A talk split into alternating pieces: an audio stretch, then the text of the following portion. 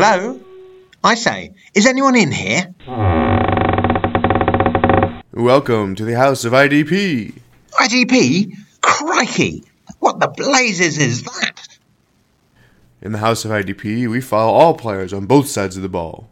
On the Read and React podcast, we tackle everything you need to know to build a championship defense for your fantasy team. That sounds terrifying.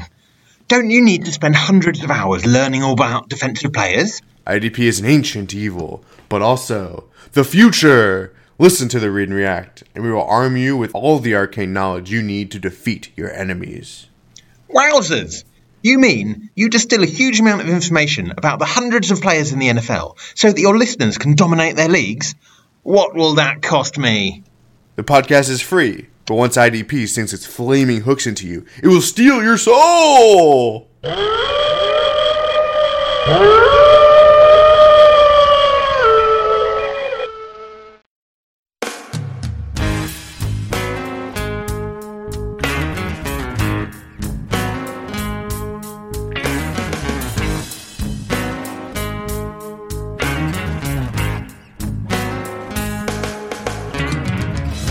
You're listening to the Dynasty League Football Podcast, where there is no off season.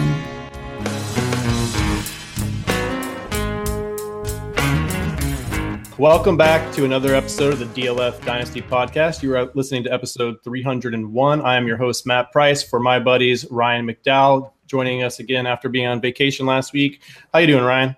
I'm doing well. I missed you guys last week. Missed listening to uh, getting to chat with George, but I'm glad to be back with you guys. Yeah, we missed each other for two weeks in a row. I was on vacation before that, but uh, we also got Dan here. Dan never goes on vacation. He's the he's the workhorse of the group, I guess. He, I guess Dan's the bell cow back of the the Dynasty League Football podcast. How are you doing, Dan? Certainly not a three down back though. I need you guys uh, catching it out of the backfield for me, uh, taking some of the load off for sure. He, he's like LeGarrette Blunt, maybe. Okay, yeah. touchdown vulture, fantasy guys love him. That's good. That's good. I can take it. And we are very, very excited to bring on one of uh, my favorite listens and really favorite Twitter personalities, uh, uh, especially when we're talking about rookies like we're going to be doing today. We have Paul Perdichizzi of the Saturday to Sunday Football Podcast. You can find him at Paulie23NY, and you can follow his podcast at S2S Football. Paulie, man, how are you doing? Doing great. Really excited to be here. Uh, really looking forward to uh, talking with you guys tonight and uh, talking about this rookie class. I mean, we're less than three weeks away now uh, to the NFL draft we are just over two weeks away. I mean, I I, I am so excited for this. Um, but before we do get into those rookies, we had a couple of news notes uh, that that kind of happened between recordings here. So we'll talk about those first. Brian, I'll throw this to you first. Uh, Brandin Cooks to the Rams for the first round pick, uh, the 23rd pick in the first round, and a sixth and uh, last season, they gave up the 32nd pick and a third. So they actually kind of, uh, you know, rented Brandin Cooks for a year and and really got him on that cheap rookie contract and got out before they had to pay him here. So talk a little bit about his dynasty impact and what you see for him in 2018. Yeah. So uh, as always, kind of a savvy, smart move by the Patriots. Um, even though their wide receiver uh, wide receiver group is pretty thin at this point, I still think they weren't going to give him that big contract that he wants. So it it makes sense to go ahead and make this move, and they do. Uh, in, in, some ways, upgrade the pick that they spent on him last year. Uh, as far as Cook's value, I don't think it's quite as bad as uh, as some people are saying that he's basically going to produce Watkins type type numbers from last year. Uh, I mean, I do think I think he's a better receiver than Watkins. He's proven that already uh, in his career and we know what that offense can do. But we also know that they're going to spread it around. There's plenty of options there uh, in LA, so uh, I expect uh, his his value and his numbers to continue to drop, but maybe not quite as bad as as people think. Uh, what what was interesting to me, just following his ADP and things like that, his value is already dropping. His uh, his March ADP was actually the lowest. I believe it was the lowest of his career. I think that was correct, or, or maybe the lowest of the past couple of years. So he was already trending down even before the trade. I have him at. correct me if I'm wrong here, Ryan, but I thought I saw he was at wide receiver 13 in uh, in April's ADP. Is that wrong? Uh, I don't know. Sure, unless I was looking at the rankings instead of the the, the ADP, I think that's pretty right. Uh, uh, would you buy or sell him at, at that price? I, I'm I'm selling at wide receiver 13 prices personally. I, I, would sell at wide receiver 13 price as well. I think, like I said, though, I, he is trending down. I expect him to to continue that with this move. I think a lot of people are are concerned. Yeah, he he is wide receiver 13. So that that 26 uh, 26.5 ADP is the first time he's been out of the top two rounds in a couple years. It's it's not his in, entire career as as I said earlier, but it is the past couple of years. He's actually been closer to first round status, which I think a lot of people thought he was probably being overvalued or overpriced at that point. But yeah, he's he's going to continue to fall. I mean, just look at some of the guys directly behind him in, in April data. Uh, Allen Robinson, Juju Smith-Schuster, Jarvis Landry, Thielen, some of these guys that are there. We see we've seen their value going in the uh, in the right direction. So we could see uh, we could see Cooks fall to uh, maybe even late teens, early twenties range. Dan, uh, I've seen a lot of kind of hate going his way based on the fact that this is his third team. You know that that part doesn't really bother me, but I heard some a few stats thrown out by JJ Zachariason this week. Uh, they said that you know you know he's basically been a deep, deep ball specialist in his career. You know I think he can run some of those crossing and intermediate routes, but that's kind of how the Patriots and the Saints used him uh, and Brady kind of has this, you know, the stigma about him that he's kind of a dink and duck quarterback. But his aDOT in 2017 was actually 9.1, whereas Goff was only 7.9. And then Brady was fourth in completed air yards per attempt, and Goff was only 17. So to me, this says like he's not going to produce as that deep threat that we've seen in the past. What do you think about Cooks in LA?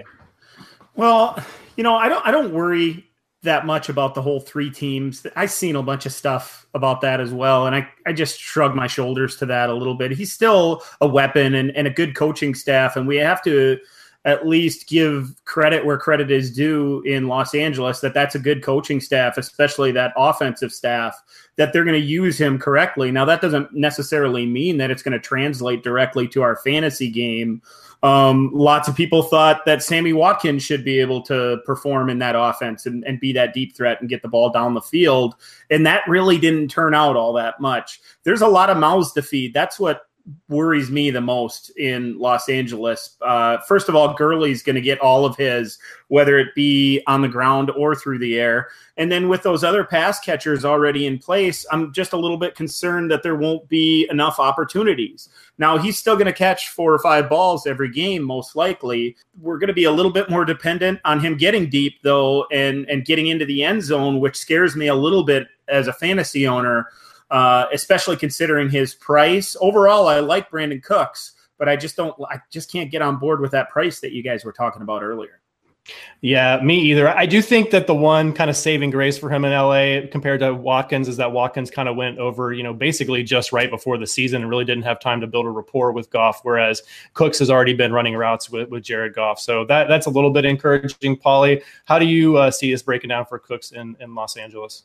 So I think Dan and Ryan did a pretty good job kind of laying out, you know, the situation there with Cooks. And I kind of am kind of on the fence with both of them in terms of I definitely would be selling in terms of if he was wide receiver 13, but I also look at it as an opportunity of maybe there's a buy low window because I do think the panic maybe has went the other way. I know me personally, I got him in a league literally the morning after the trade, straight up for the 1.14 pick.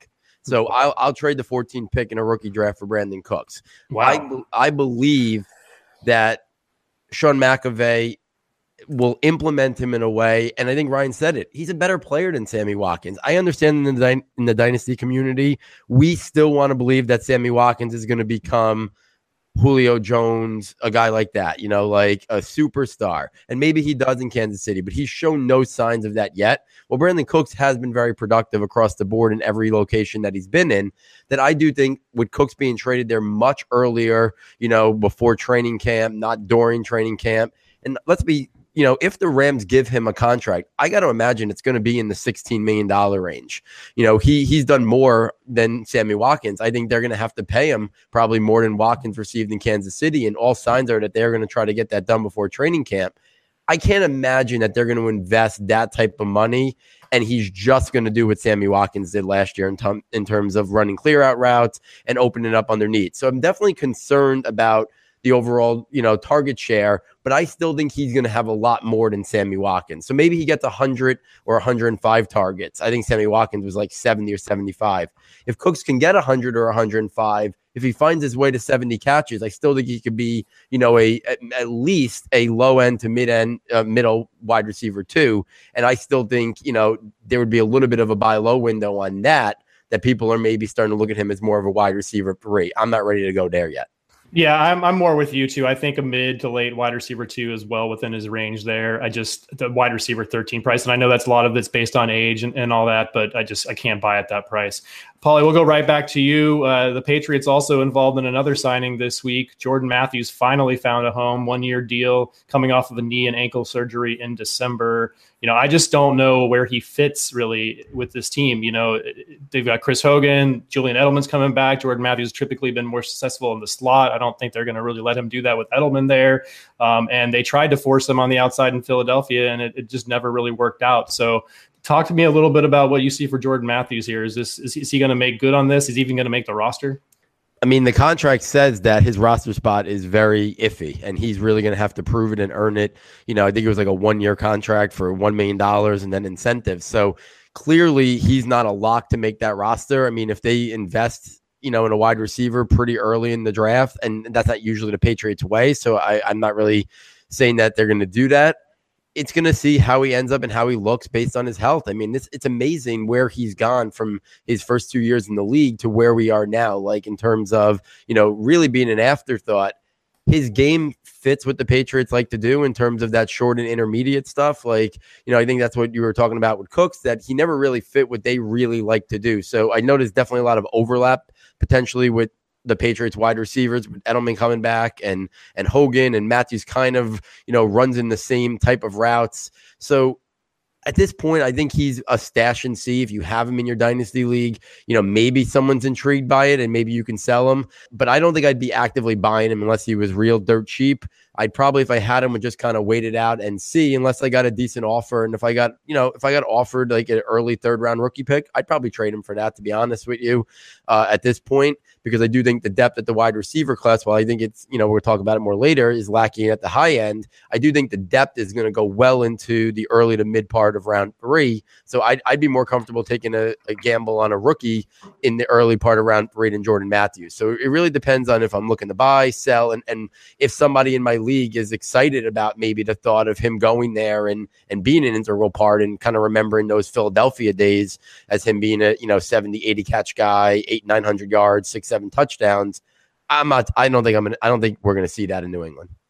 Yeah, I don't either. And you mentioned about him potentially being dirt cheap. He is. He's his, his ADP in April 2018 is about 160. That compared to his high in January 2017 at, at, at ADP of 38.67. So just around right around there, uh, right in early fourth round. So that's quite a fall for him. Dan, is that enough to convince you to buy him at this point? I'm, I kind of agree with Paul that I would sell for even like an early third, late second at this point. Yeah, I, I, did. The thing that caught my eye really was the one year deal that that he went out on the market and couldn't get anything more than that, and and he's had some success in the league, you know, that Paul was talking about. So um, to to go to New England and, and maybe try to play with a winning quarterback and that opportunity, maybe that's why you signed the one year deal. Maybe there just wasn't another opportunity out there. I don't know, but that's that's the one thing that kind of caught my eye a cheap deal, only one year long. You, you just wonder what his medicals are. And, and if he's, I tend to agree with you guys, an early third. Um, any cheaper than that, though, if, if, if for some reason it was his uh, value would plummet even more for any reason, I might take a shot, or he might be the kind of guy that in a salary cap or in a startup that you get late for really cheap that you just hold on to for a year and see what happens. Uh, because as we all know, in, in New England, uh, attached to Tom Brady and that quarterback, if he's able to do anything, that that value can go up drastically really quickly. Ryan, wrap us up here with with J Matt. Yeah, I, I, totally agree. I'm I'm still concerned with the uh, just with the injury history with Matthews. Um, I mean, he really he showed his talent in those first couple of years, so it's kind of sad to see that this is where his career has gone so quickly. But uh, it it seems to be it seems to be the case the way I see it at least. So Yeah, I would. I agree. I would sell for an early third. All right, let's get into these rookies. That's why we have Paul on. Um, this is a Packer show, so before we get into our round robin segment, where we're just going to throw throw names at Paul and, and, let him do his thing, uh, I'm going to have to ask you. You know, I, where do you think the Packers are going to go in the first few rounds? I see their biggest needs is obviously in the secondary. You know, they moved on for Damarious Randall. Uh, along the offensive line is kind of always an issue. And, then uh, really at wide receiver, I see kind of a kind of an opportunity there, depending on how you feel about Geronimo Allison being able to fill that that wide receiver two slot, or, or, or maybe even depending on what they do with Ty Montgomery there. So, uh, kind of selfishly here, I'm going to go ahead and ask you, what do you think the Packers should do here in, in the first couple rounds?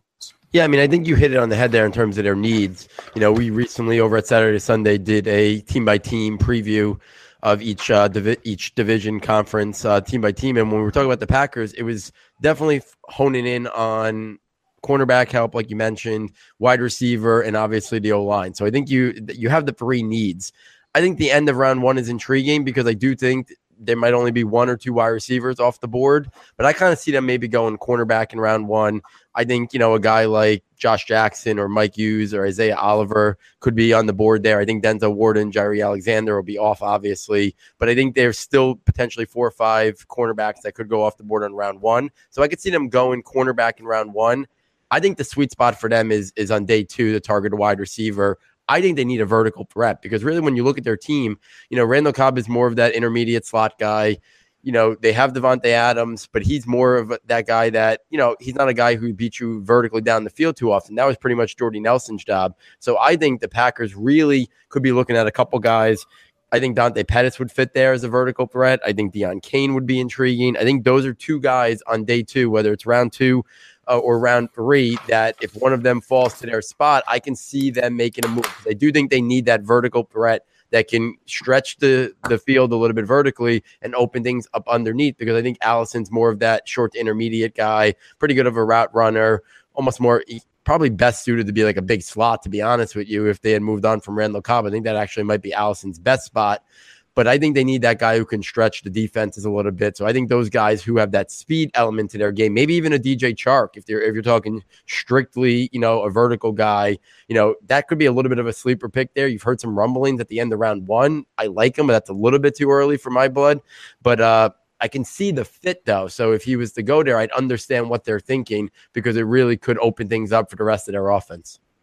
Paulie, you're singing music to my ears here because you mentioned a few guys that I'm really excited about. And as a Packer fan, I'd love to see one of those guys end up in green and gold. The the name that really perked my ears was Deon Cain. I love that guy. His route running combined with his size and that speed that he showed at the combine. I think he's the most underrated receiver in this draft. I'd love to see him land somewhere with a quality quarterback and some good coaching and see where he can go. I think there's a really good chance he's a better pro than he was a college player. I'm, I guess I'll kick things off on a round robin thing with these players. Uh, Deon Cain's one guy I really wanted to hear your thoughts on. What What do you think of Cain and his upside when he becomes a, a player on Sunday? There are two wide receivers that I think are grossly being undervalued right now in, in the big media market, to be frankly honest with you. And over at Saturday Sunday, we actually had Matt Waldman on yesterday and we picked his brain about these two guys as well. And it's Deon Cain and it's James Washington. So for the purposes of Deon Cain, I'll hone in on him.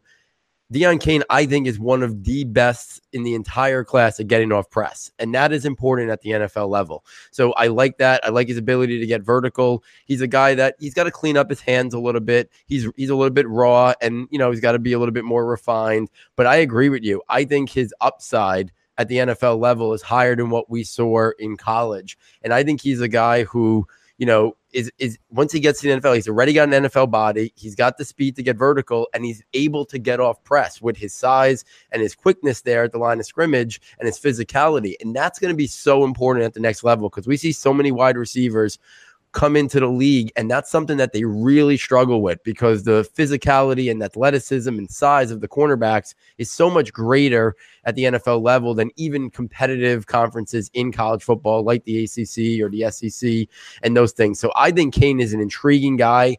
I wouldn't be stunned if he comes off the board late round two. I think maybe he gets pushed down to, to round three, but I think he's tremendous value for what he could potentially bring. And he's one of those guys I was talking about. I think there's a strong possibility somebody like Cain is there late round two or early round three in a dynasty rookie draft, just because he might be like the 10th or 11th wide receiver that ends up coming off the board. And I think I don't think there's that much difference than the guys you're going to get late round one in a rookie draft uh, in terms of potentially upside, you know, down the line. So I'm a big fan of Cain's game. I think I have him on my rankings. He is uh, he's right at number 10 for me, but my four through like 12 literally can be shuffled up in almost any order. They there's a razor thin uh, line between all of them, and it's going to dramatically uh, change once they get in landing spots. But a, a, landing spot like Green Bay, Cain would be moving way up for me, probably into my top six or top seven easily. Dan, you, you jumped the gun on me a little bit there. I wasn't done with Packer talk. I want to I want to know. Well, that's fine. I'm all right with that. Uh, Paul, I want to know the chances that James Washington is going to be there in, in, that middle of the second round for the Packers. He's my wide receiver one in this class. I just, I just love the everything he does from the ability to stack defenders to get deep. I think he can be used on intermediate routes, even though we didn't see a whole lot of that in college. Um, his ability to beat press man coverage off the line is just incredible to me, um, and that's one of the things that I really look for in a wide receiver. So that's my dream scenario as a wide receiver for the Packers. I mean, do I think he should be there? No. Do I think he is going to be there? Yes, because listen, the the big media market, like I think sometimes their rankings are a little bit pushed and motivated by what they're hearing for some regards. And no James Washington is not showing up on anybody's top five right now. Not anybody from ESPN, not Mayock, not Daniel Jeremiah. You know, the whole list of the whole list of characters that are the major media people. And I'm not really sure why. Like he went to the senior bowl. I mean, there was it was lunacy talk when people thought he was going to be the second best wide receiver from Oklahoma State at the Senior Bowl. Like I thought that was just people looking for a hot take. I mean, listen, Marcel Ateman is a solid wide receiver. He's not on the same level of James Washington. And people were really honing in that James Washington was a limited route runner. That was more of a product of Oklahoma State's offense than anything else. And he went to the Senior Bowl and he showed his ability to get off press. He showed more, you know, route running ability than we saw at Oklahoma State. I think he's a much more complete player. I know some people look at him and see Torrey Smith. And I don't see that. I see a Me much either. more polished guy. I think he can do those things, but I, I see a guy that can be that can win in the short to intermediate game in addition to winning in the vertical game. His he has two elite traits that I think when you see elite traits in a player, that should almost immediately start pushing them up the rankings. And to me, his ball tracking skills and his mm-hmm. ability to go up and get it at the point of attack and at the contested situation is outstanding. I know he's not that tall, but he's got really long reach. To me, he goes up and gets it like Steve Smith.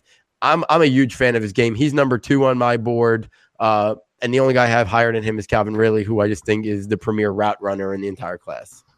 That sounds good. Um, one last question before we get to these, uh, the more of the round robin stuff. Dan, uh, other than other than Saquon Barkley, I think most people agree that he's he's pretty landing spot independent of where he's going to go. Are there any other guys that we might see go on day one or two that kind of stick to you, stick out to you as, as a player that it doesn't really matter where they go, they're going to have find success uh, wherever they might land.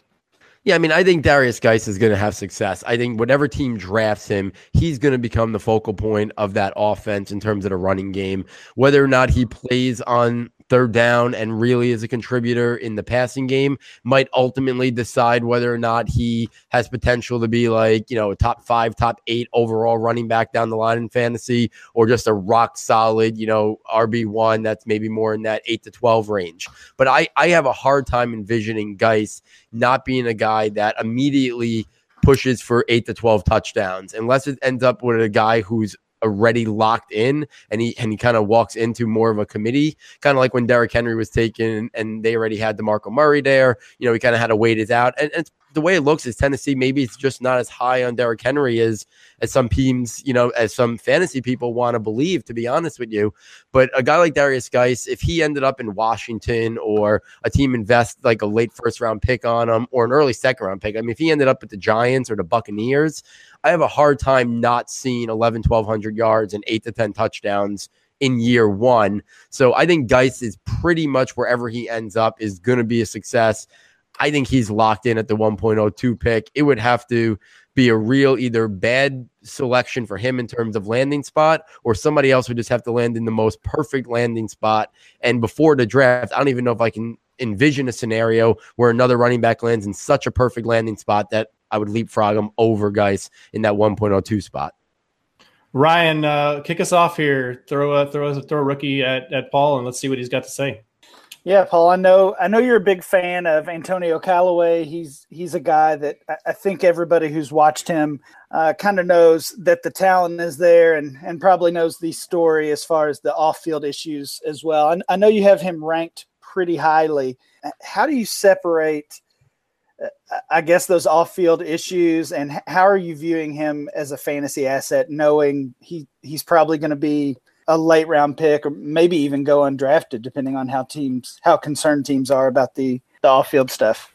Yeah, I mean, I try hard in pre-draft, before the draft, in my rankings to take out all of the noise about the character stuff. So I did it last year for Joe Mixon. Same thing for Antonio Callaway. He's in my top five right now because on talent alone, I think he's explosive. I think he can win on every level of the field, short, intermediate. He can get vertical. He can play inside. He can play outside. Elite returner, probably right up there with the level of Dante Pettis. So I think he can win in a variety of ways. So right now, he's in my top five.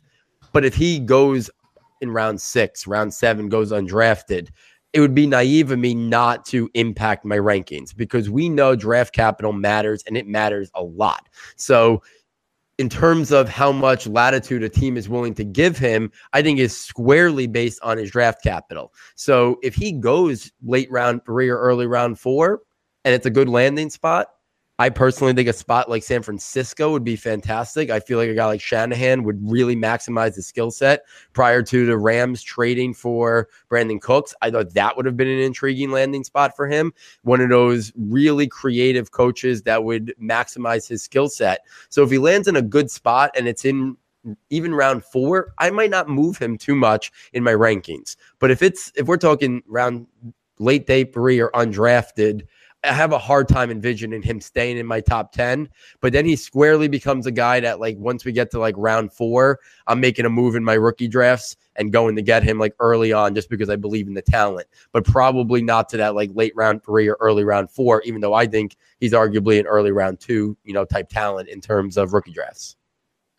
Yeah, that's that's a good take for sure. Another guy you mentioned him there, Dante Pettis. You already covered my my main guy, Cain, uh, that I wanted to talk to talk to you about. And I, when I made my my few guys that I, I wanted to hear your thoughts on, Paulie, I, I picked guys that I was higher than most on. Uh, you know, I'm not I'm not a scout or anything, but I like to watch these guys and I pick up things. And, and Dante Pettis was one guy that I keep going back to, you know, he, he played inside and outside in college, and a lot of people think he can do the same thing uh, on Sundays as well. I think he's such a sharp route runner and so quick with with those really good hands. Um, he turns into that returner that you talked about before immediately after he catches the football. And I, th- I think he probably depends on the landing spot a little bit. I like him in the slot personally. Um, I was th- wondering what your thoughts were on Pettis and where you thought he fit in best. Yeah, so I mean, Pettis is a guy again. I think he's versatile to play inside or outside. He can. He's a really good route runner. My biggest concern about Pettis is his size. I I worry that as good of a route runner as he is, I worry about the physicality component of that game. That at the NFL level, he's going to get matched up with some really physical corners that want to get physical at the line of scrimmage, that want to press him. I think, you know, again, it's, it's going to be one of those things. If you try to do that and he gets off it, you're probably never catching up to him and it could lead to a big play. So it's going to be one of those things that an NFL, you know, defensive coordinator and, and when they scheme against him, you got to be cautious about that. It might be maybe they don't fully press him, maybe they play a little bit off man, but then they get physical with him during the routes a little bit more than right up at the line of scrimmage. But I think he's a guy that he can play inside, he can play outside. You know, a guy like John Brown, in terms of Brown was able to win when he was fully healthy inside or on the outside. Same thing with T.Y. Hilton. He sometimes makes big plays inside and on the outside. I like Pettis a lot. For me, he's actually right behind Deon Cain. so he's he's at like number eleven for me, and he's in that second tier where I, I really think it's all about landing spot. We talked about Green Bay. I think that would be an ideal landing spot. I also like the Falcons a lot. I think the Falcons could be looking to replace Taylor Gabriel. And I think a guy like Dante Pettis really would be intriguing because he'd add that vertical component. We know Julio can do that, but Sanu is much more of a possession type wide receiver, even more suited to be in the slot, to be honest with you, even, even though he's a bigger, more physical guy. I think Pettis would be a perfect third wide receiver uh, for the Falcons, who sometimes he can move inside, other times he could be that guy on the outside and run the similar routes that Taylor Gabriel did. It'll be intriguing to see in year two uh, if their offensive coordinator opens it up a little bit more because once they lost Shanahan, the Falcons' offense and game planning and, and play calling was a lot different last year than it was the year before, a lot less creative. But a guy like Pettis, if they can go back to what they were two years in terms of their play calling and style, I think would really have a lot of success there in Atlanta. Paulie, uh, I'm going to throw this guy to you mostly because he's my favorite player in the entire draft, John Kelly. I don't know how you can watch the Florida game and not just fall in love with this guy. You know, five nine nothing, just throwing people with their with his stiff arms. I mentioned before he has those those fangs on his, his mouthpiece. I, have called him the Steve Smith of running backs. Um, I just love his game. Uh, t- talk to me about John Kelly, where you see him. I currently have him at running back five behind Barkley, Guice, Chubb, Michel. Uh, I just love this guy, and I can't wait to see where he lands in the NFL. Yeah, I mean, I'm a huge fan of him. He's at he's at running back nine for me, but it's really just the depth of the class and how great of a class it is. But that Florida game, it's one of the best games you'll ever evaluate and scout for a running back. His contact balance and his aggression and his running style. To to be honest with you, and this is when Tennessee, I think, had him listed at like 200 pounds or 205 pounds, and he ended up checking in uh, bigger than that. And he said he wasn't really sure where that number came from when he runs, he runs like Marshawn Lynch. Like the physicality and the ability to w- absorb contact is unlike any back that I remember seeing, especially at that size, not like a 225 or a 230 back.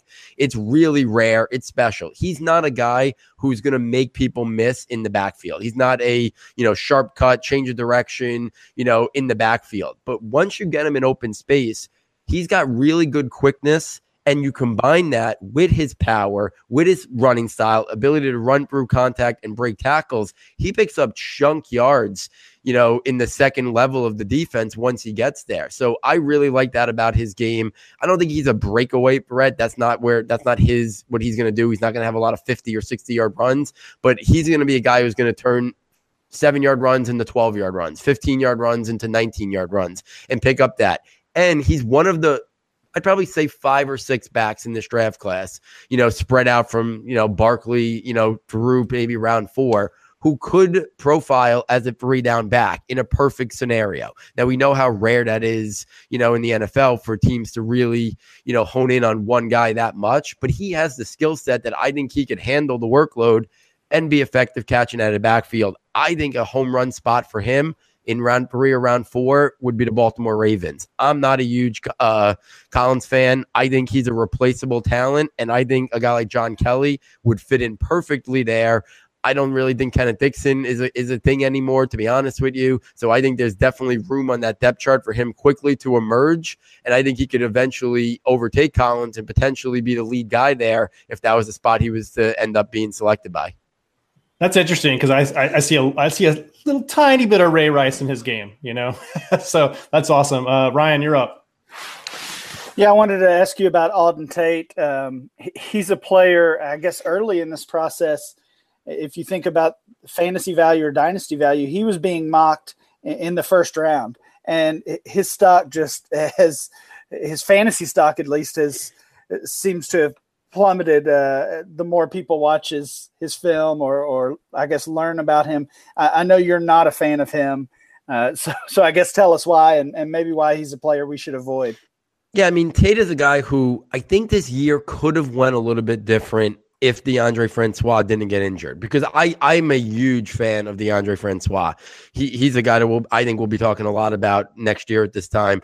So I do think he was really hurt by losing him. James Blackman really struggled to throw the ball. So I think we didn't get a chance to see Tate maybe grow into a bigger part. And the same thing can be said about Equanimeous St. Brown this year, too, with the quarterback play at Notre Dame, that we didn't really get a chance to see these two guys develop that I thought maybe we were going to. So then we didn't get that opportunity to see him during the year. And then he goes to the combine and he tests out poor athletically that it, it's just hard to keep him up in the rankings. Like pre combine, he probably was in that like 11 to 15 range for me. But then when he tested as poorly as he did, he just didn't even look good in, in the routes that he was running and his hands. It was hard not to push him down the board and kind of just throw him in the mix with those other big bodied guys like Jaleel Scott, Simmie Cobbs, uh, Allen Lazard, and those guys. And that's kind of where I have him situated now, kind of with all those guys. I think he's much more of a day three guy, around four to round six type player. And for a while, people probably thought he was going to go on round two. I always thought that might have been a little bit aggressive. I always thought maybe he was more of a round three, round four guy because I was was worried about the athleticism and his ability to create separation. But I thought he could be an elite red zone weapon uh, and I got had a win at the catch point. So I do think that he does offer some untapped potential. I think on day three, I had a team written down that I thought would be intriguing, and that would be the Colts. I don't think they have so many needs that I don't think they're gonna, you know, they might go so many different areas early on. And I'm not sure it's going to be at the wide receiver position that maybe, you know, round four, round five, they haven't gotten a wide receiver yet. I think it would be an intriguing fit. They obviously lost Donte Moncrief, which was more of that bigger physical type wide receiver, more of a red zone weapon that I think Tate could fit in there nicely as like, you know, shot in the dark on day three. And maybe he could have some success if if Andrew Luck comes back and is healthy. The last guy I want to ask you about, Paulie, is the running back from Iowa, a guy I've had on my radar for a long time, and he kind of broke out this past year. Running back Akrum Wadley. Um, I just think he he's that quick, shifty guy that so many NFL um, coaching staffs could use really well, and others will just ignore, and and he, he'll go away. And it feels to me like if he ends up in the right situation, he could be a, a PPR playmaker for dynasty owners. Uh, just real, he's so quick, and that that slide step is as good as any I've seen in in the last few years for sure. Plus the pass catching, he seems really dependent on where he lands. Um, but I was wondering your thoughts on Wadley and, and what you th- thought his upside is if he ends up in the right spot. Yeah, so yeah, so I mean, I, I like the player. I think there's a a group of them who are going to be round four, round five picks. I don't think there's a big difference between a guy like Akrum Wadley, uh, Josh Jackson, uh, Chase Edmonds. I think they're I think they're pretty similar players. I can see somebody even putting in that mix. Uh, Mark Walton. I think Mark Walton has got a little bit a little bit difference to his game. But in terms of Wadley, I'll start with the the big concern that I have is he did come in even smaller than was expected at the combine. He, he came in uh, around 5'10 and 194 pounds. He's a guy who ha- carried heavy workloads at Iowa. So we know he can handle heavy workloads and he could run between the tackles, even though th- that's not his strength. You talked about his strengths, playing in space, his quickness, his agility, his change of direction ability, his receiving ability at a backfield, all really impressive stuff but he's going to be a guy at the NFL level that I think is squarely going to have to live in a world of, of a committee. And could he be on the could he be on the the plus 50 side percent of that committee like a Dion Lewis potentially was for New England this year at times? Sure. But I, I think he probably is going to be casted a little bit more of, you know, more of that James White type with maybe a little bit more carries to his game, even though he was really a good runner in college. I could see him being cast a little bit more as just a receiving change of pace guy and really do his work in the receiving game. And if, if that's the case, then it's really going to be dependent upon where he lands and how much they maximize his receiving ability. A team that I had written down that I thought would be intriguing for him is the Seahawks. They don't have a lot of draft capital in this draft. They have a pick in round one and round four. They're actually one team that I almost, if I was going to say most likely to make a trade in round one, I, am pegging the Seahawks, to be honest with you, to move down a little bit to try to get a, some more draft capital on day two potentially. But right now, I at this point, I don't know if we could ever expect CJ Prosise to be anything. So Chris Carson right now is at the top of the depth chart. Mike Davis is behind him. They don't really have a guy unless they're still holding their hope to CJ Prosise staying healthy they don't really have that change of pace guy that can be a factor pass catching out of the backfield. You know, be a guy that maybe you get six to eight carries a game to, and then a couple receptions and get him those 10 touches. So I think a spot like that, if he lands somewhere where he could get those 10 or 11 touches combined in a game, then I do think he could have some PPR value in fantasy leagues.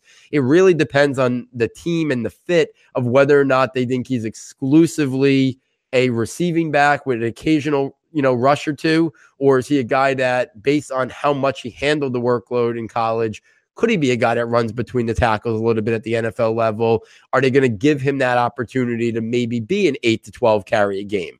Because that could be the difference. I think we know he's going to be used in the receiving game. It's just how much rushing attempts on top of it is going to matter whether or not he's really impactful in terms of fantasy.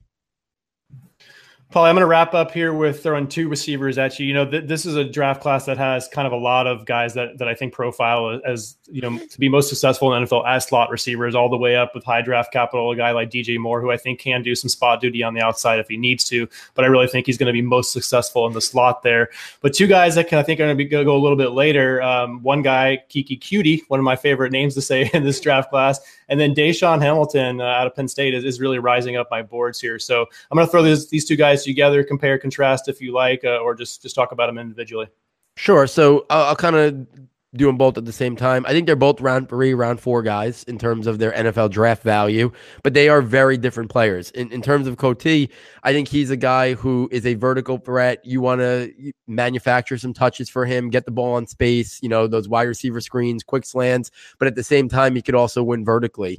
I have him pegged very similar to John Brown. And actually, I think Arizona would be an ideal landing spot to replace John Brown. They don't really have that vertical weapon there. We know Larry Fitzgerald is going to basically be the guy in the middle of the field, but they really need to upgrade the outside wide receiver positions. And Coutee is one of those guys who I think could play inside or outside. So he's he's a guy that some team might say, oh, Fitzgerald maybe with with Fitzgerald being there, that might not be an ideal landing spot. But I do think they can do some stuff with him on the outside and move him around and and be creative with him. And if they put him in a creative offense, I think he can be a, a somewhat impactful player because I do think he's a guy you can run some jet sweeps with.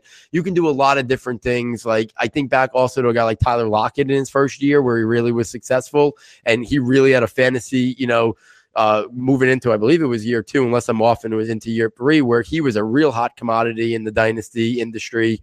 And then injuries and, you know, Seattle's offense at times really kind of derailed that a little bit. I kind of see Coutee as a guy who can play inside, play outside, get vertical, but also do things, you know, underneath and create yards after the catch. Well, Hamilton on the flip side, I think he's more of a slot receiver only, but I think he's a really good, precise route runner if anybody wants to pencil somebody in to be this year's Cooper Kupp, I think it's DaeSean Hamilton. I think he's one of the better route runners uh, in the entire class. You know, we have Calvin Ridley at the top, but I think DaeSean Hamilton is squarely in the top three or four route runners in this entire draft class. He's got to clean up his hands a little bit. Uh, that was a little bit of a concern at times, but really good route runner. Uh, it's built differently than some slot guys, and that's why I think Cooper Kupp's a good fit. I actually think the perfect landing spot for him is the Houston Texans. They need, I think, a third wide receiver to complement uh, DeAndre Hopkins and Will Fuller's game. Will Fuller's outside vertical threat. DeAndre Hopkins can do it all. If they don't really have a pass catching tight end and an effective slot receiver, I think if you put Hamilton in the slot there, you really open up now the offense where you can you can really potentially be hurt by the slot wide receiver, the guy running vertical routes, and then the do it all star in DeAndre Hopkins. I think he'd be a perfect complement to that offense in terms of what his skill set would be. So it'd be intriguing to see if the Texans look. There's a bunch of slot guys, but it'll be. I think I think Hamilton might be the best fit of any of them uh, with Deshaun Watson and that uh, duo they already have there.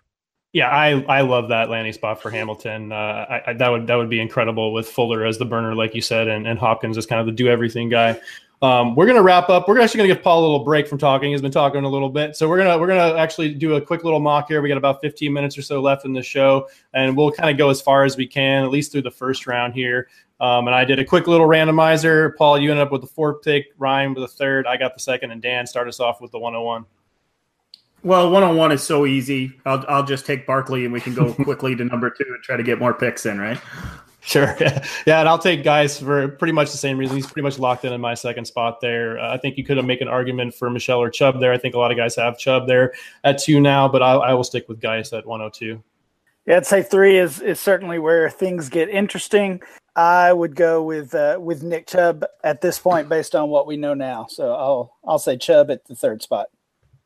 So at 1.04, I will uh, take his running mate there from Georgia, and I'll take Sony Michel. Back to you, Dan, at 105. Oh, okay. I thought we were gonna snake this thing. That uh, oh, we'll, we'll that do a full sense. 12. We'll do a full 12. before we- Okay, I'm. Uh, this is an interesting one for me. I would have hoped that one of those Georgia running backs would would slide down. So, uh, choosing between taking the the fifth running back or going with the top wide receiver, I'm going to go wide out and go with Calvin Ridley. I, I like Paulie. I believe he is the top receiver in the class, and I think it's bar none because of that route running. I'm hoping he lands in a in a dynamite landing spot and is the top receiver taken in the draft. So I feel pretty good about getting him at five. I feel like value wise uh, here at, at 106, like DJ Moore is kind of screaming at me. He's not my wide receiver one in this class, but I think I could probably get James Washington later if this was an actual rookie mock. So I'll go ahead and take DJ Moore here at 106, 105, 106, whatever it is. 106. You're, you guys are making it easy. Uh, 107, I'll take Rashaad Penny. Uh, I expect, again, based on what we know now, I expect most rookie drafts to start with five running backs, including Penny. So I like him at the seven spot. So with the 1.08 pick, I'll keep the running backs going. And nobody has had a worse pre-draft process, I think, than Ronald Jones. But I'm still believing in the talent on film alone. I think he's right up there after Barkley and Guice, equally as talented as any of uh, the Michel and Chubb and and Penny. So I like Ronald Jones. I think his burst and acceleration once he gets fully healthy is really good. I think his overall fantasy value between good, very good, great, or elite is really going to depend on his his uh, receiving ability at the next level. So I'll take the gamble here that he gets healthy and he still goes on uh, night two of the NFL draft. Paul, real quick, just to pause a little bit. Do you think he is a guy that can, even despite the lack of profile in college, that he is a guy who can catch the ball well in, in the pros? Yeah, I saw enough glimpses of it that I do think uh, he can be an effective receiver out of the backfield. Is he going to be an explosive, running lots of different routes? No, I don't think that's his game. But I do think once he has the ball in his hands, he can make some things happen. So as long as he's playing a little bit on third downs, I mean, we even saw Leonard Fournette last year. Like he was able to be effective as a as a receiver, and I think Jones has more upside than a guy like Fournette had. It's just about being on the field in those opportunities to even get those you know possible receptions. Yeah, I think as collectively as a as a community, we need to stop. Just because someone hasn't shown the ability to do in college doesn't mean they can't do it. I think that's a really easy way out. Uh, and even guys that we've seen have done on limited ability, limited or limited role in college, I, I think uh, we should be able to project them to have a little bit better of a of a receiving ability in, the pros. So, um, sorry to interrupt there. Back to you, Dan, at 109. So at nine, I'm I'm happy to get Courtland Sutton here. I'll uh, I'll take my second receiver uh, that late in the first round, and I know everybody and probably everybody talking here right now would probably agree that that that top three or four wide receivers is interchangeable depending on who you talk to, and then that group after that is interchangeable as well. I, I believe that as well. There's going to be a lot of happy campers at the end of the first round in drafts because there'll be guys that love Courtland Sutton or some of these other players that we're about to talk to talk about going late in round one and uh, getting them there will will put smiles on their faces. So I'm happy to take Sutton here. At the 10th pick in the first round, this is kind of right where I want to take John Kelly in real rookie draft. So I'm going to go ahead and grab him here as my running back five, as I mentioned earlier. Um, I, I, think he's probably going to be more like a, an ADP of like a, an early second, maybe even mid second round pick once it, depending on landing spot there. But I want to make sure I get my guy here at 110. So I'll take Kelly. You surprised me, Matt. I thought you're I thought you were going a different direction there. Uh, so I, I, like the choices at the 11 spot. There are three wide receivers I really like. Uh, I'm going to take, uh, I guess, my favorite, although I think, again, all, all three are, are pretty close for me.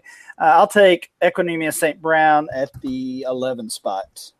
So at 1.12, I was thinking I was going to go running back. He, I mean, wide receiver here, but a running back that I am very high. He's my number five running back, still on the board. I'm going to take on Johnson. I think he profiles as a potential three down back. I think he gets better as the game goes on. I think he's got surprising athleticism that maybe people didn't see at Auburn at times. Well, he didn't run the 40 at the combine. The rest of his drills tested out really well.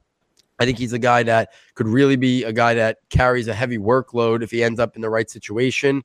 I expect him to probably come off the board middle of round two to early part of round three in the NFL draft. So I think he'll have the draft capital uh, to make him a worthwhile investment here. Just to recap real quick, the first round we had at 101 Saquon, two Guice, Chubb, Michel, Ridley, DJ Moore, Rashaad Penny, Ronald Jones, Courtland Sutton, John Kelly, ESB, and Kerryon Johnson at the 12th pick there. Dan, start us off in the second round here. We, we still have 10 minutes left, so we can we can get through a whole second round, I think. Uh, so again, it goes to back to wide receiver, and I was one of those guys that was stating I was going to pick more running backs in the first round, but uh, for for now the third time in the top 13 picks, I'm going to go wide receiver and take James Washington for all the reasons that you guys talked about earlier when we when we kind of covered him. Uh, I think his his draft capital is is most likely to skyrocket or or at least stay stay where it is right now. Um, it, he's got a really high floor, and if he's drafted into the right spot, we could we could see him talked about as one of the top top receivers, and to get him at 13 feels pretty good you broke my heart there, Dan. I thought I'd come away with my two favorite players in this draft, and Kelly and, Washington. Uh, but that's okay. Some really good options still here. I, am going to go ahead and take Christian Kirk here uh, at the 202 pick. I, I think he's one of those guys that I think can be successful at really any landing spot that, that he goes to. So I think he's a pretty safe pick here in the early second. You know, I've I've done a lot of mock drafts, uh, rookie mocks, and it really seems like these these top 14 that we've taken here are the top 14 that are coming off the board. So I, I feel like this is uh, a teardrop from, uh, I guess, 14 overall to 15. This this is a spot where I would either hopefully try to move up, but if not, uh, then then just move down in the draft and maybe take some more uh, take some more shots on later guys. That's not going to happen this time, so I'll just uh, I'll just grab the guy I like best from what's left, and that is wide receiver Michael Gallup at 2 3.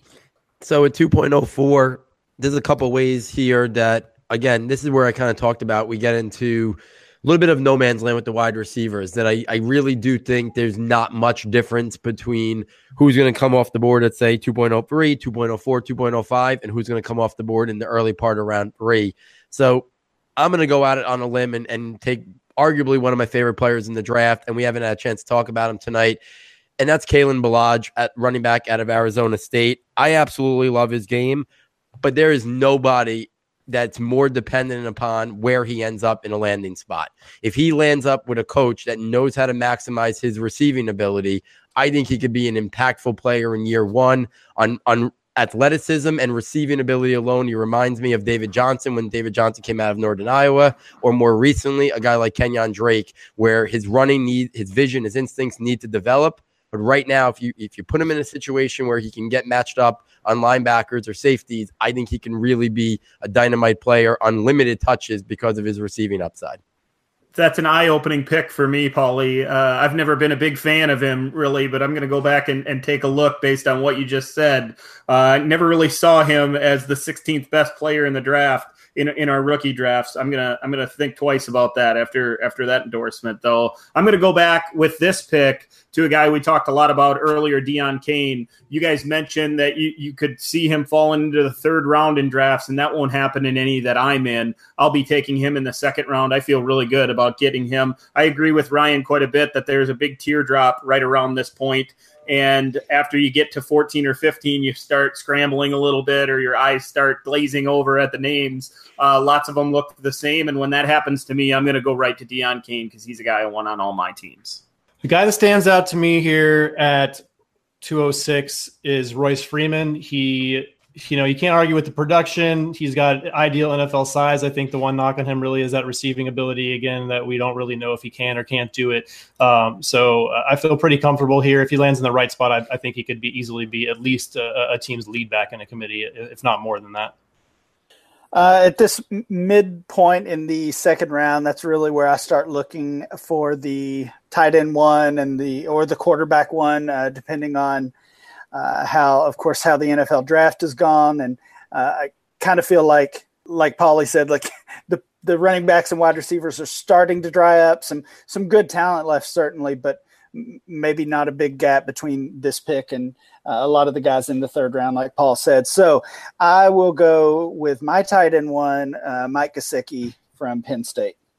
Yeah, so Gesicki was a guy definitely was on my radar for potentially the, the next pick here. Uh, but at 2.08, I'm going to go back to the wide receiver board and I'm going to take Anthony Miller, who's my favorite wide receiver left on the board. He's my number seven player.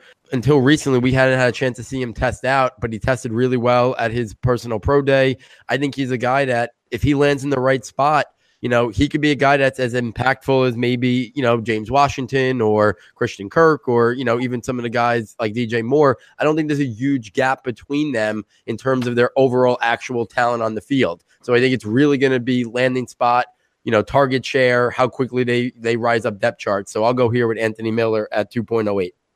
I agree with what Ryan said uh, on his last pick. I, I would have gone Gesicki here for sure. I, I, actually considered him when I was on the clock at 17 and, and uh, decided to go with Cain uh, and then quickly dropped my head as soon as Ryan made made his pick because I really wanted him here. I'm going to do the the other flip the the flip of the coin for Ryan and I'm going to take the quarterback. And although my rankings don't suggest I would go this way, I'm I'm I'm leading more and more towards this whole Lamar Jackson Jackson hype. And I really feel like he's going to go in the first round. I'd love to know what Paulie thinks of that, if he will go there and how quickly he can be a contributor. It kind of feels to me like like he's the riser that could suddenly make an impact and the most likely to become a dominant player for, in, in Dynasty. Um, so I would take the plunge and go with Lamar Jackson here. Yeah, just to, to jump in there, I think Lamar Jackson definitely is going round one. I think uh, Baltimore and Arizona are the two spots that I would watch most closely. Unless one of the other quarterbacks starts to fall down, I could see either Baltimore uh, taking him or Arizona. So I do think Jackson does not get out of the first round. I, I've, I would, I've actually started thinking more and more about it, Paulie, and, and thinking that is there a possibility that teams are going to trade up and move into the 10 to 12 range or, or, inside of the top 15 to get Lamar Jackson, a guy that we not that long ago were talking about falling down draft boards? I mean, if if four of the first, let's say five picks are quarterbacks, I would not be surprised if if if if there's a trade in that range that you were just talking about there, because there's talk that Miami was looking quarterback. We obviously know Buffalo's looking quarterback. Uh, Arizona's looking quarterback. I mean, Baltimore's done a lot of work. San, uh, Los Angeles Chargers have done a lot of work. The Saints have done a lot of work. The Patriots have done a lot of work. If if one of these teams loves Lamar Jackson, and I don't believe the other guy too, Mason Rudolph should go in round one. But I wouldn't be surprised if both of those guys go in round one. And I think I think a trade is realistically in play if four of the first five guys are the, the big quarterbacks that we've been talking about. I can see one of those teams saying we want to get ahead and make sure we get Lamar. And it might not be a team that's quarterback needy right now. It might be a team like the Saints or the Chargers or even the Patriots, but I doubt that, who are maybe looking to leapfrog the Cardinals, who maybe are in a little bit more dire of a need to get a quarterback. I can see, or even Buffalo. So I think 10, 9, I think those could definitely be a spot where we're not expecting a team to try to leapfrog, you know, the Bills and the Dolphins and the Cardinals to go up and maybe get a fifth quarterback if they really are high on Lamar or a guy like Mason Rudolph you said my favorite landing spot for him, Paulie, the, the, the Saints. I think that would be an incredible landing spot if they decide. You know, they don't really have a whole lot of needs. They could use some more on the defensive end, I guess. They could maybe use another wide receiver, uh, depending on. Actually, does this break yet? Did Ryan? You might know this. Did Cameron Meredith? Uh, did he get matched, or is that still open in the open? It's still open as okay. as as of our recording. Uh, okay. Wednesday is the deadline for that.